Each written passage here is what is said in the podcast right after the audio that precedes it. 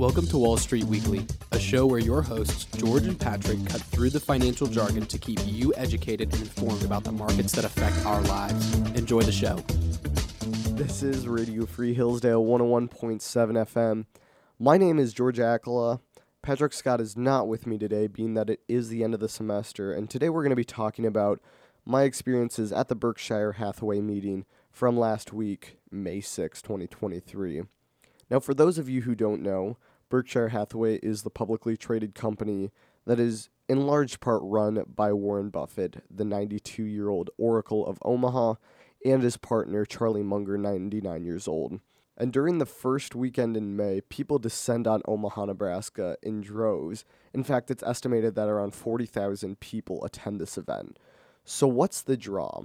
On Saturday of the event, Charlie Munger and Warren Buffett, people who have seen the world of investing for 70 years, answer questions from the audience. And it's a lottery system. It's not, oh, just some reporters who have kind of the cookie cutter questions. No, it's real people. You can you can put your name in the lottery to actually ask Warren Buffett and Charlie Munger a question. And they do this for about three hours. Getting to experience that is in and of itself a very cool thing. But obviously you can watch that on CNBC. So why are people so fascinated with coming all the way from Omaha? And as as you'll see in the interviews, from really a long way.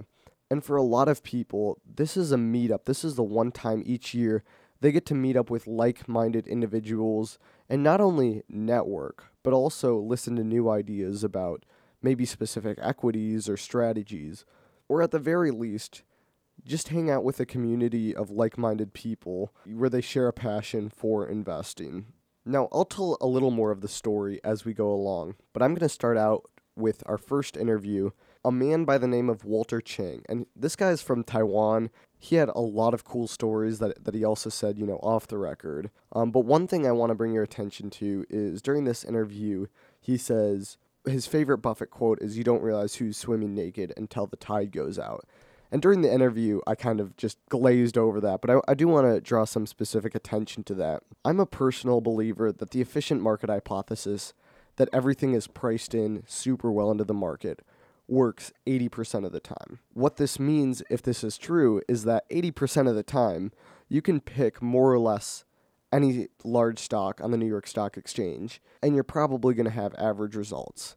In addition, the stock market generally goes up as well, too. So, you know, a large percentage of the time, you can pick any stock, even if it's good or bad or whatever, everything's going to be priced in. And a lot of times you can over leverage because asset prices are going up. However, Warren Buffett makes money not during the bull markets, but during the bear markets by making good decisions. And you can't really tell who the bad decision makers are until the tide goes out, until everything goes wrong. You can see who's been swimming naked the whole time. And I think we saw this, you know, with the banks in 2023, the early part of that. But, you know, potentially anytime we hit a recession or a banking crisis, whether that's in the future or a decade down the road. Those are potentially the opportunities to make money, and that's where people are going to be most vulnerable in their positions too, as asset prices rapidly deflate. With that, my interview with Walter Chang.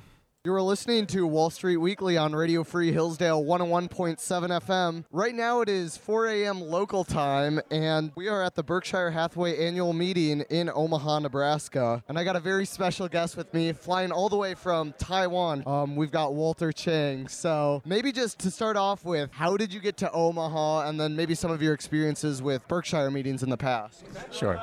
Uh, this is my 17th time to come to Omaha to see Warren Buffett, and I flew in from Taipei. But uh, you know, first time I think I flew in from New York. So so I'm living in Taiwan now.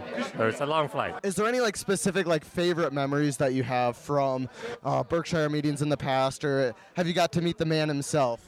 Oh yes, uh, I've had an opportunity to meet him uh, at least two, three times. So I have photos with him, and uh, my son actually had a photo with him five years ago. and where is he today? Didn't want to brave the 4 a.m. waiting waiting outsider? Well, he's in Taiwan. He's in 10th grade, so he has school. Yeah. Didn't want to skip for, for this event. Um, so as far as like personal investing, is that like something a career that you do, or do you work in finance, or just something that you do on the side for fun? Well, I do work in finance and project financing, but uh, I invest in stocks for fun and uh, manage manage my own money. Yes.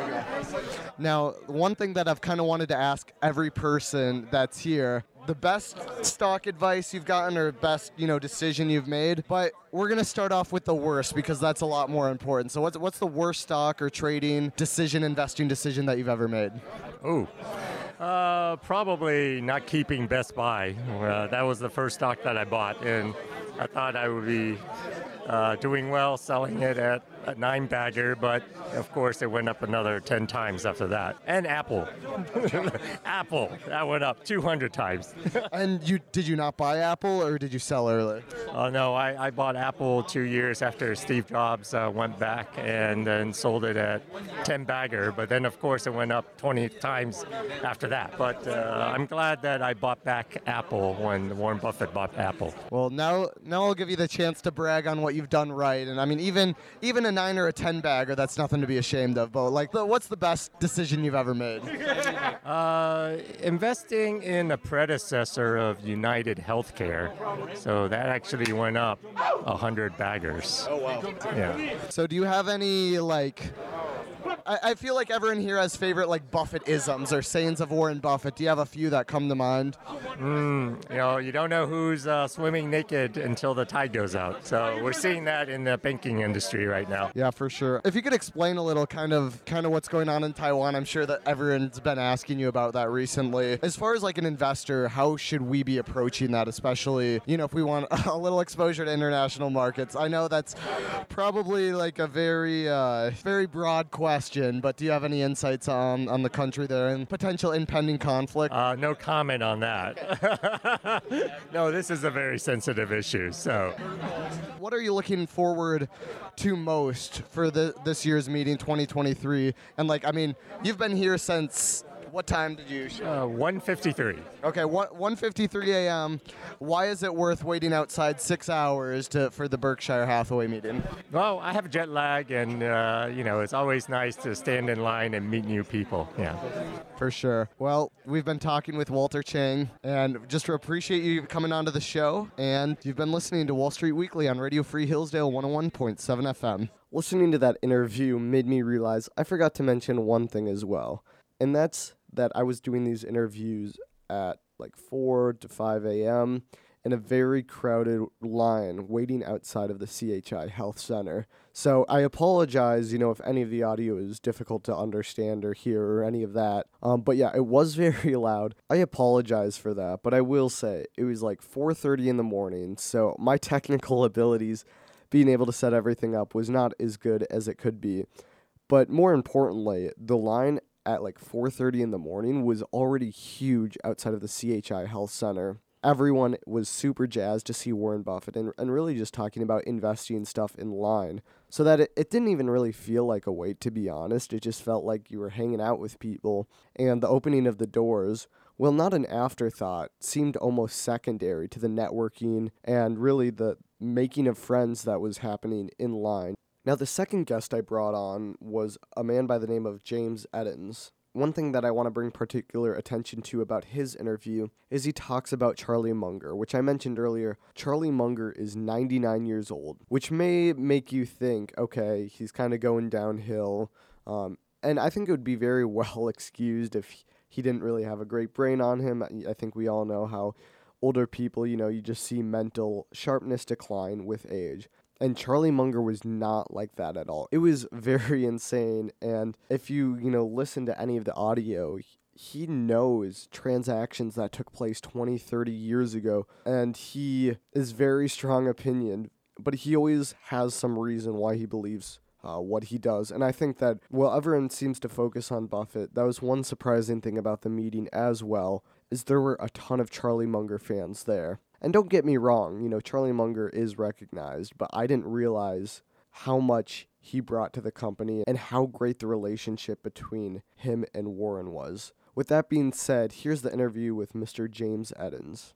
And we are back at the Berkshire Hathaway meeting 2023. It's it's getting pretty late. It's what 4:30 right now, and I'm joined by a very special guest, Mr. James Edens. Is that how you pronounce your last That's name? That's it. Okay, got it right. So, how many how many years have you been at the meeting? This will be my eighth, I believe. Yeah. Eighth year. I'm guessing you have quite a few stories. Are there any that just like come to the top of your mind, or that that really stick out? Uh, people that you've met. Well, everyone here, we actually make new friends every year. So, uh, so yes, absolutely. Now, have you met Charlie Munger, Warren Buffett, any of those guys? Gotten the picture? We have. We've had a special event with uh, Charlie Munger.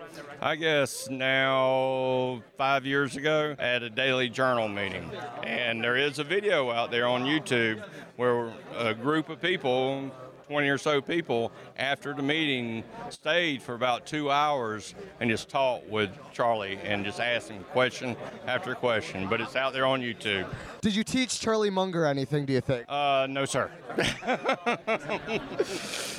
but he answered very candidly, and yes, he's. Uh, we admire him greatly. So I gotta ask them, like, uh, I guess what impresses you most about like meeting those guys in person versus maybe what you see on on TV or listen to on the radio. I guess like what what surprised you about those guys?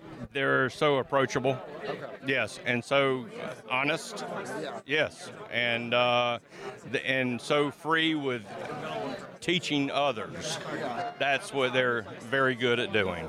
Okay, and uh, they are the best run company, I believe personally, you know, in the country. So, if not around the world. They've done very well in investing, you know, beating the market probably for what, like 40 years now. Doing it right. And and we also know that in your personal investing experience, they used to call you the market beater because you used to consistently beat the market, you know, known as the maven of Mobile. So let, us talk a little about your, your best investing experience and, and, I guess maybe maybe it's a stock, maybe it's a philosophy. Like what, what do you think you're most proud of that you've done in investing? Invest in Berkshire. Absolutely. So leave it to the experts. Charlie Munger and Warren Buffett know what they're doing. Do much better than Berkshire Hathaway. Yeah. And how long have you been a shareholder for? Uh, I've been in the business. I'm uh, in the finance business, and uh, so 15 years, a little over 15 years now. So, yes. So you're able to buy during the Great Recession, buy low, and hopefully, uh, when you retire someday, hopefully soon, you can sell high. That, along with my clients, yes, yes, yeah. So now the funner part for me is, what's the worst investing decision you've made? So easy. That is offshore drilling. Oh. Did, did, you lose everything? Did it go to zero? It went so close to zero that yeah, it uh, yeah, they, yeah, yeah. But it's still out there and tradable, but not worth. Yeah, don't take that type of risk. Okay, that's it. And then what did you learn from that? Uh, to really pay attention to the risk and even things that you do not know that can happen. You know, they can happen. So yeah, yeah. Yeah, definitely. Yeah. And you're you've told me multiple times you're a big Charlie Munger fan. So do you have any like favorite Charlie Munger sayings or anything that you you just like that he said over the years or at previous meetings? Well, honestly, yes. Uh, his humility. We asked him directly, you know, what is his greatest contribution to Berkshire, and he always says that, hey, this is Warren's baby, and uh, that's it that he really hasn't made too much of a contribution, but we know that he has. You know. Yeah, I mean that's interesting because like I've always been told that the way to be the smartest investor in the room is to know that you're not the smartest investor in the room. So that seems kind of like the philosophy that Charlie Munger takes. Absolutely. Absolutely. So, as kind of a final wrap-up question, I, I, guess like what are what are you most excited for for this coming meeting in 2023? And I'm guessing you're coming back in the future. So, what are you looking forward to? Seeing these guys answer questions again, you know that anybody poses for the hours that they do. That's what no other we'll never see anything like this possibly again and there's nothing like it now so so do you think like this meetup will continue once warren buffett is 93 charlie munger is 99 yes, i certainly hope so well that's that's about all the time we have is there any closing thoughts that you have that you want to the knowledge that you want to give to your audience listen to charlie munger and Warren Buffett all that you can. That's it. Simple as that. Well, definitely appreciate the time. Thank you. That, yep. And something I want to add to that last interview is we were talking about the ages of uh, Charlie Munger and Warren Buffett and whether the meetup would still happen. The funny thing is, actually, during the meeting, they have videos that play on the screen beforehand um, to entertain the audience.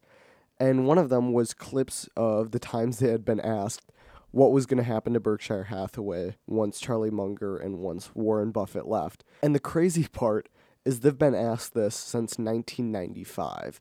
Well, to be fair, you know, they were in their 60s at that point, and, and it was a fair question whether these guys would be retiring. But, you know, 30 years later, and they're still at their best, the envy of really any investor, and I, it's it's a really cool thing to experience, and I think that's why people go to this event is so they feel like they were a part of history. You know, I don't like to pick favorites as far as interviews go, but I think I'm pretty safe to say that Bill Kramer was definitely one of the funnest guys I've talked to, and I feel like I can say this because everyone I was lined up with agreed. So, very energetic dude. I think what I liked about him is he really embodied, I think, the average Berkshire investor, just, you know, accentuated in a lot of ways in the sense that, yeah, outwardly he's sounds way more excited than everyone else and you know he really is but everyone going to this type of meeting it felt like at least the people I was hanging out with shared this similar level of excitement and, and of course he displayed it in his own way but yeah it was just really fun to talk to him. And, you know, hopefully it kind of gives you a cross section of what a lot of people at this meeting are like. So, with that, my, my interview with Mr. Bill Kramer. Welcome back to Radio Free Hillsdale 101.7 FM. Today I'm joined by Bill Kramer, known in the world as the real Kramer in finance. We're, we're, talking to people about their experiences with the Berkshire meeting. So I guess, is there any memories that stick out to you kind of in the past meetings or people that you've met that make it a fun meeting to come back to year and year again? The, the coolest the coolest experience I had, I met um, an 18 year old um, college student. It was Sunday and he, he wanted he said, What are you doing tonight? And I said, Well, I'm, I'm going back to my hotel. He goes, You want to join me for dinner? And we went to the restaurant that uh, Warren Buffett goes to on Sunday night. So he had reservations and he's sitting six tables from us. And, and he, he, was, he was schooling me.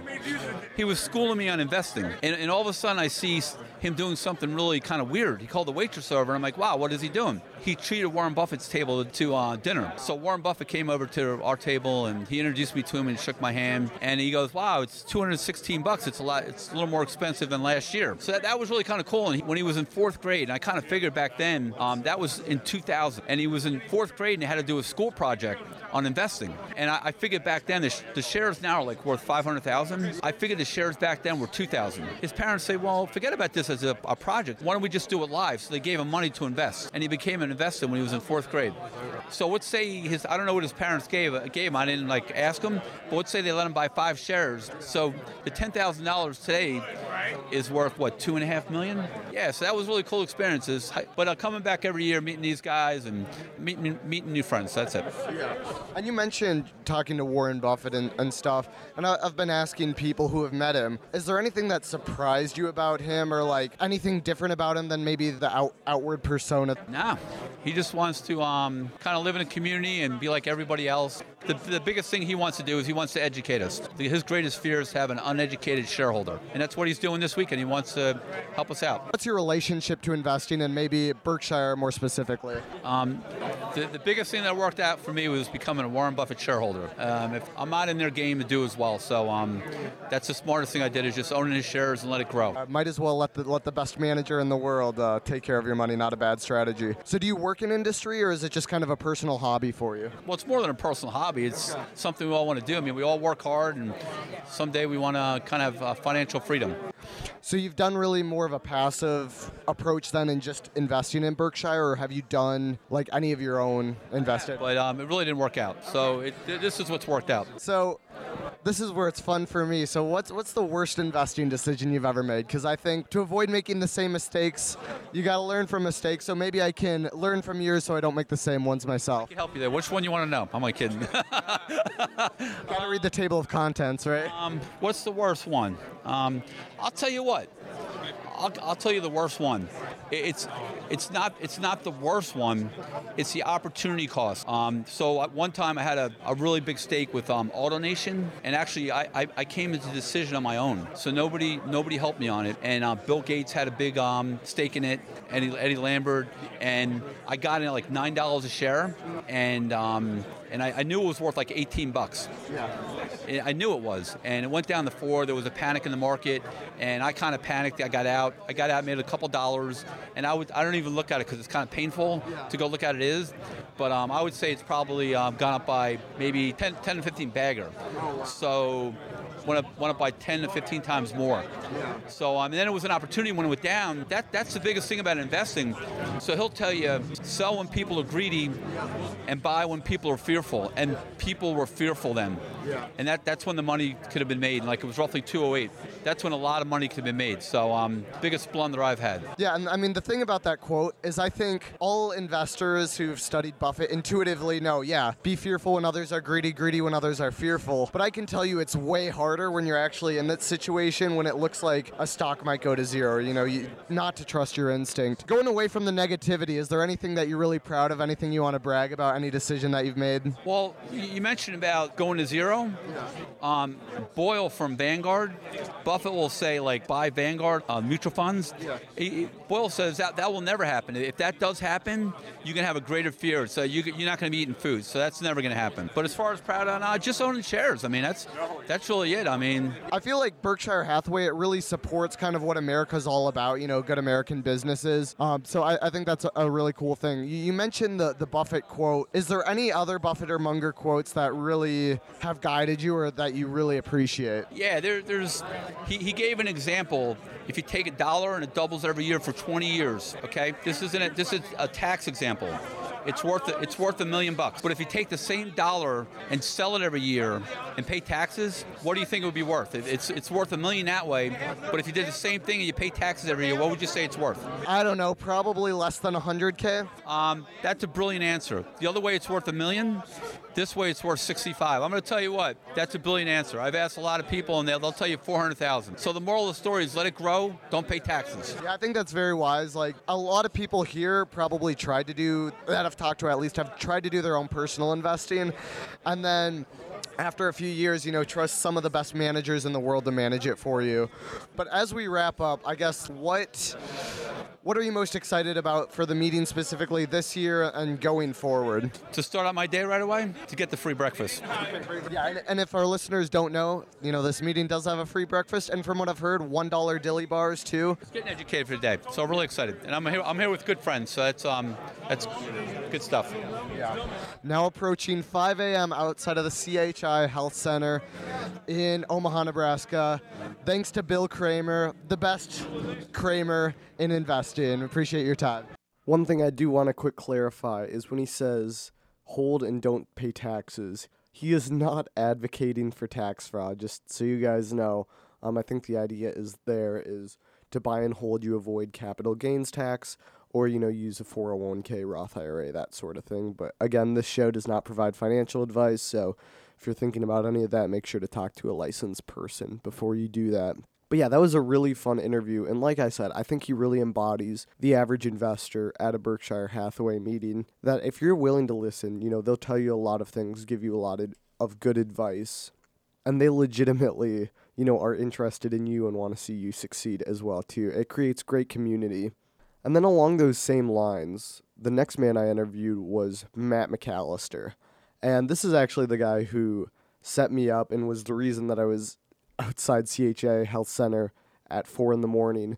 Um, he, we met the day before, had never met him before this event, and we just talked about investing and kind of what he did and, and some of his decisions, whatnot.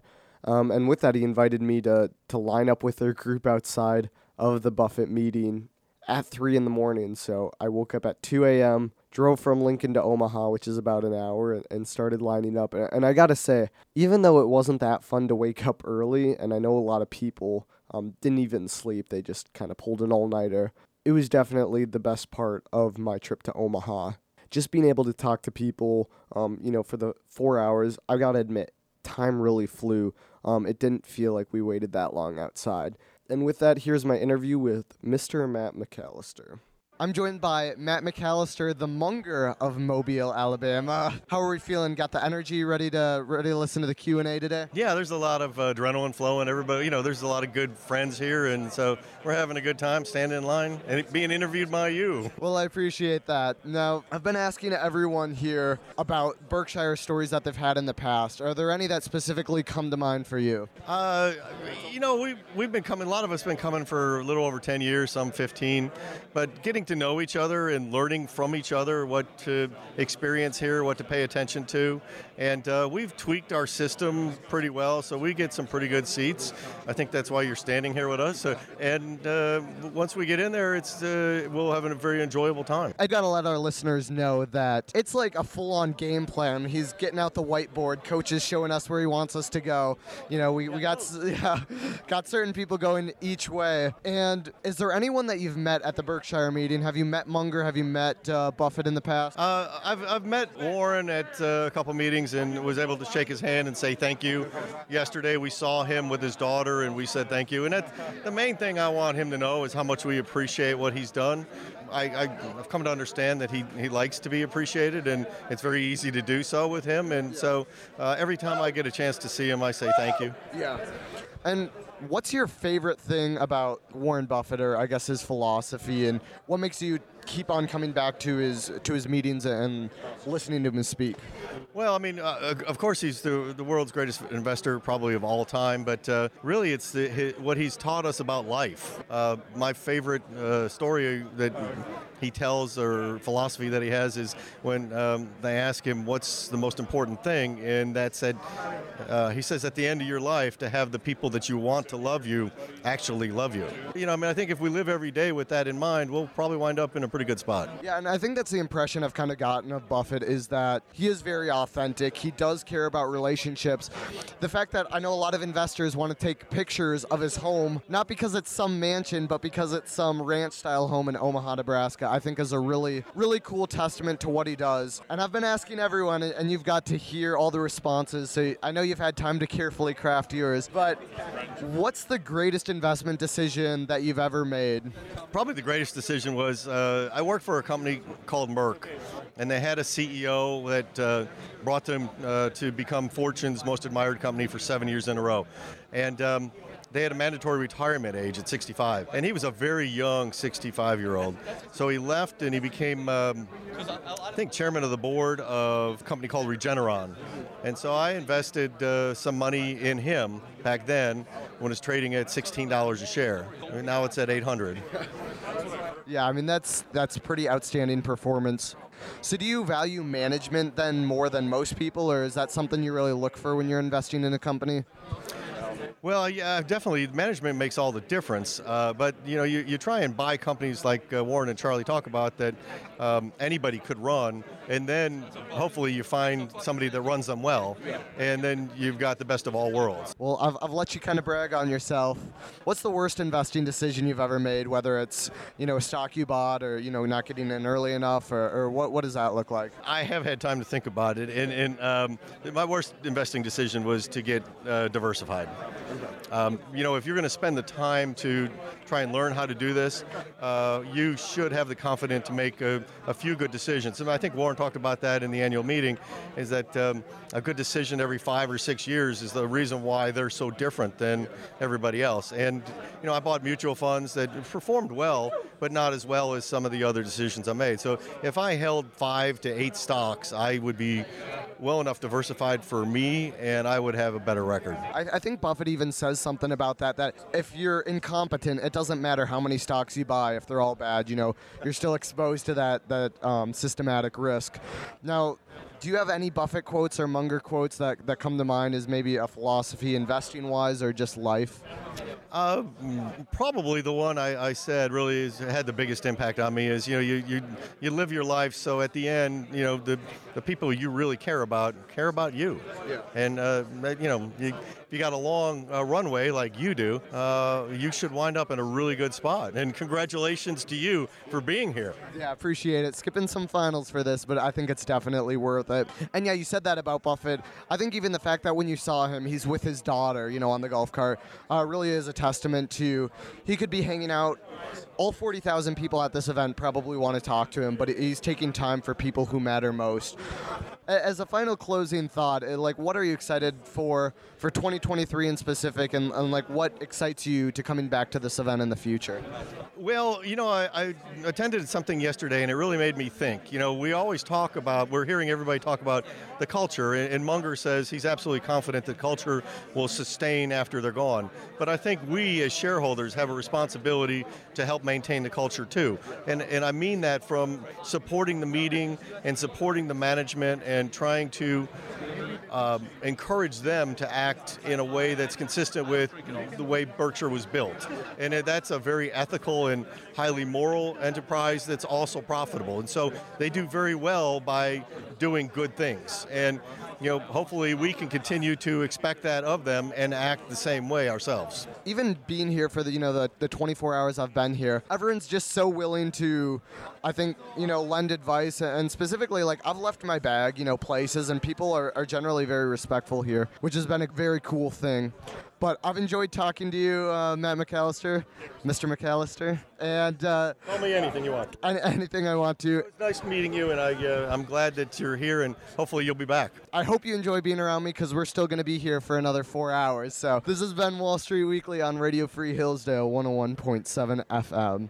At the end there, I was not joking. This is definitely a great event and one that I do plan to, to come back to in the future. You know, it helped me learn that I really was passionate about value investing. You know, if you're willing to wake up at 2 in the morning to do something, you should probably pursue that more or you know consider doing that for a career. But perhaps even more inspiring was a man by the name of heron and he was a college student who had studied in usc but was originally from hong kong and he went to the university of hong kong only been in the states for one semester. And one thing that I loved about talking with him was he has the same almost childlike wonder as me for investing and just, you know, a desire to learn everything there is to know, which is really cool because, you know, when you're by yourself or, you know, even in the college community, you take an academic approach to investing, which I think can be a good thing. But at the same time, sometimes it's easy to forget that this is actually a really fun thing. And, you know, learning is very much a worthwhile endeavor. And I, I think he also, you know, had some very wise words, you know, even considering his age. One thing that he says in there is,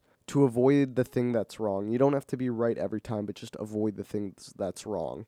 And I think in life, and you know, especially in investing, people try to make it very difficult. You have to, you know, follow all these ratios or patterns on the chart. But at the end of the day, if you just avoid, you know, what's bad, you're probably going to do pretty well. And I know that's easier said than done, but I think it goes kind of to the theory of Occam's razor, where often the most simple explanation is the best. If you buy good companies, you're probably going to do well, you know. It's it's not it's not rocket surgery as one of my professors would always say.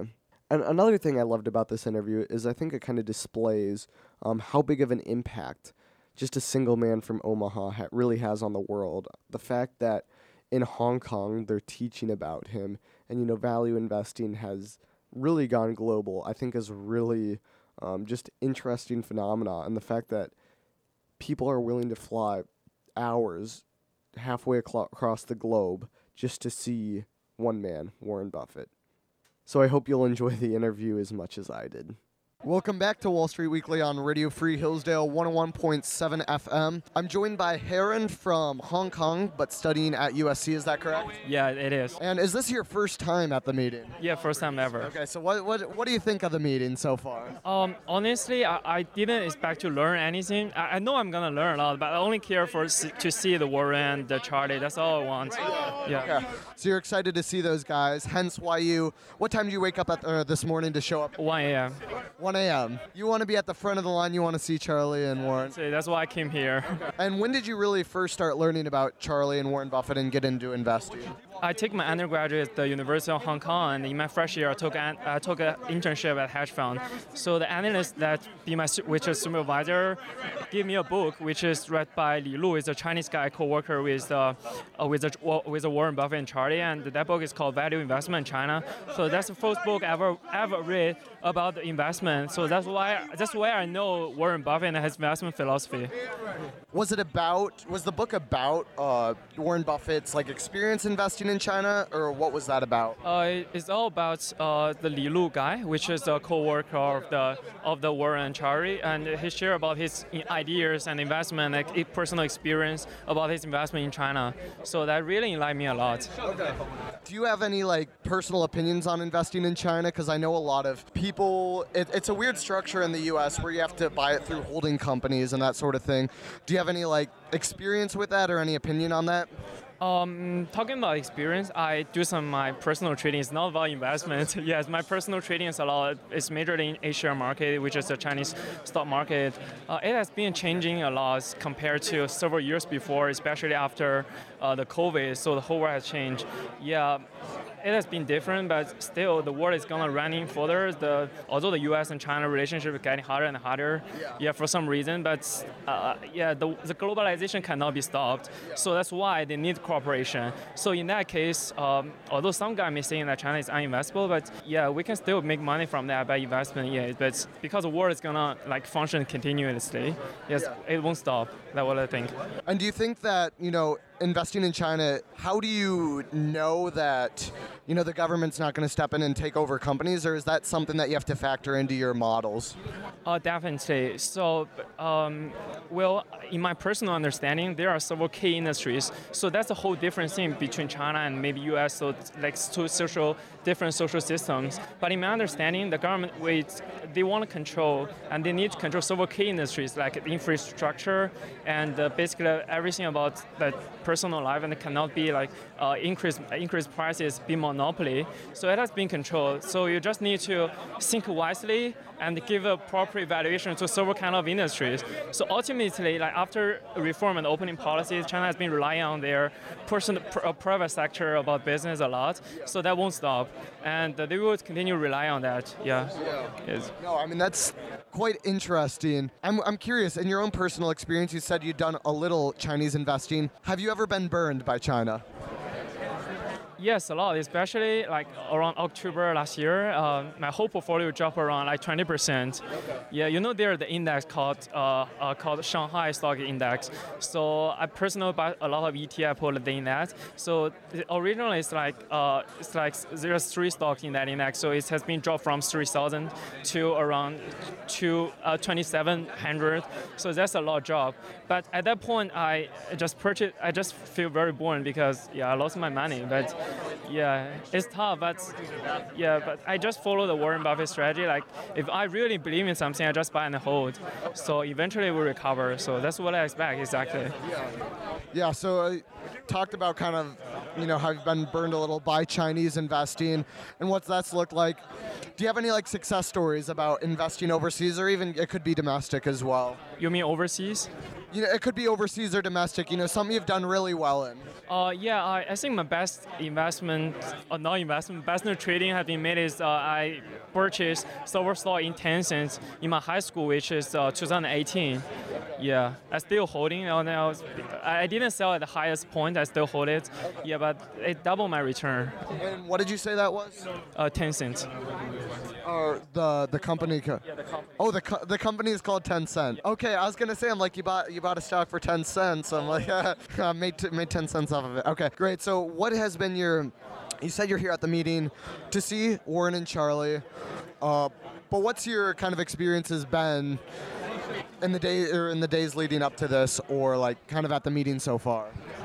It's been great. I just fly from LA to here yesterday, so I took the airplane. That's the first airplane uh, air ticket I've ever taken. That whole bunch of people, passengers, talking about stocks. That's crazy, and it's been it's because Omaha is a small town compared to LA or Hong Kong. So I just came here, uh, working any restaurant. So people sitting sitting next to me, they all come here for a meeting, and they we, we will just talk about stocks and our futures, maybe our outlook about investment, Warren Buffett, Charlie stuff, just very like natural We won't. Yeah, that's so amazing. Such amazing experience. Yeah, and my experience personally, it's kind of like when you're with your friends at the lunch table talking about, you know, a sporting event or a new video game or something. Everyone is just so happy here about investing. It's not really work. Um, do you have any favorite Warren Buffett or Charlie Munger quotes or anything that you've learned from them specifically? Uh, yeah, I have, but I, I read the Chinese version. So what I'm saying is may not be pr- exactly correct. So basically, the meaning is uh, Warren Buffett saying that uh, if you if you want to be successful, you just avoid the thing that is wrong. I, I, I personally feel that impressed me a lot because I, always like make my life more complicated, but just do the right thing in the most simple way. I would say, yeah, that helps me a lot. That's my favorite. Yeah, definitely. Well, that's about all I have for you. It's been great, you know, listening to you and especially your perspective, kind of overseas. I know a lot of people at this at this meeting, you know, very domestically folks. So that's a that's a, a great perspective to have. Appreciate you having on. Thank you, thank you so much. Just follow him. The guy is amazing. Again, I just want to shout out to Heron. That was a very fun interview to do, and like I said, just a very interesting perspective um, from the overseas investing and someone who is very passionate about investing as well. You know, really cool to connect with him.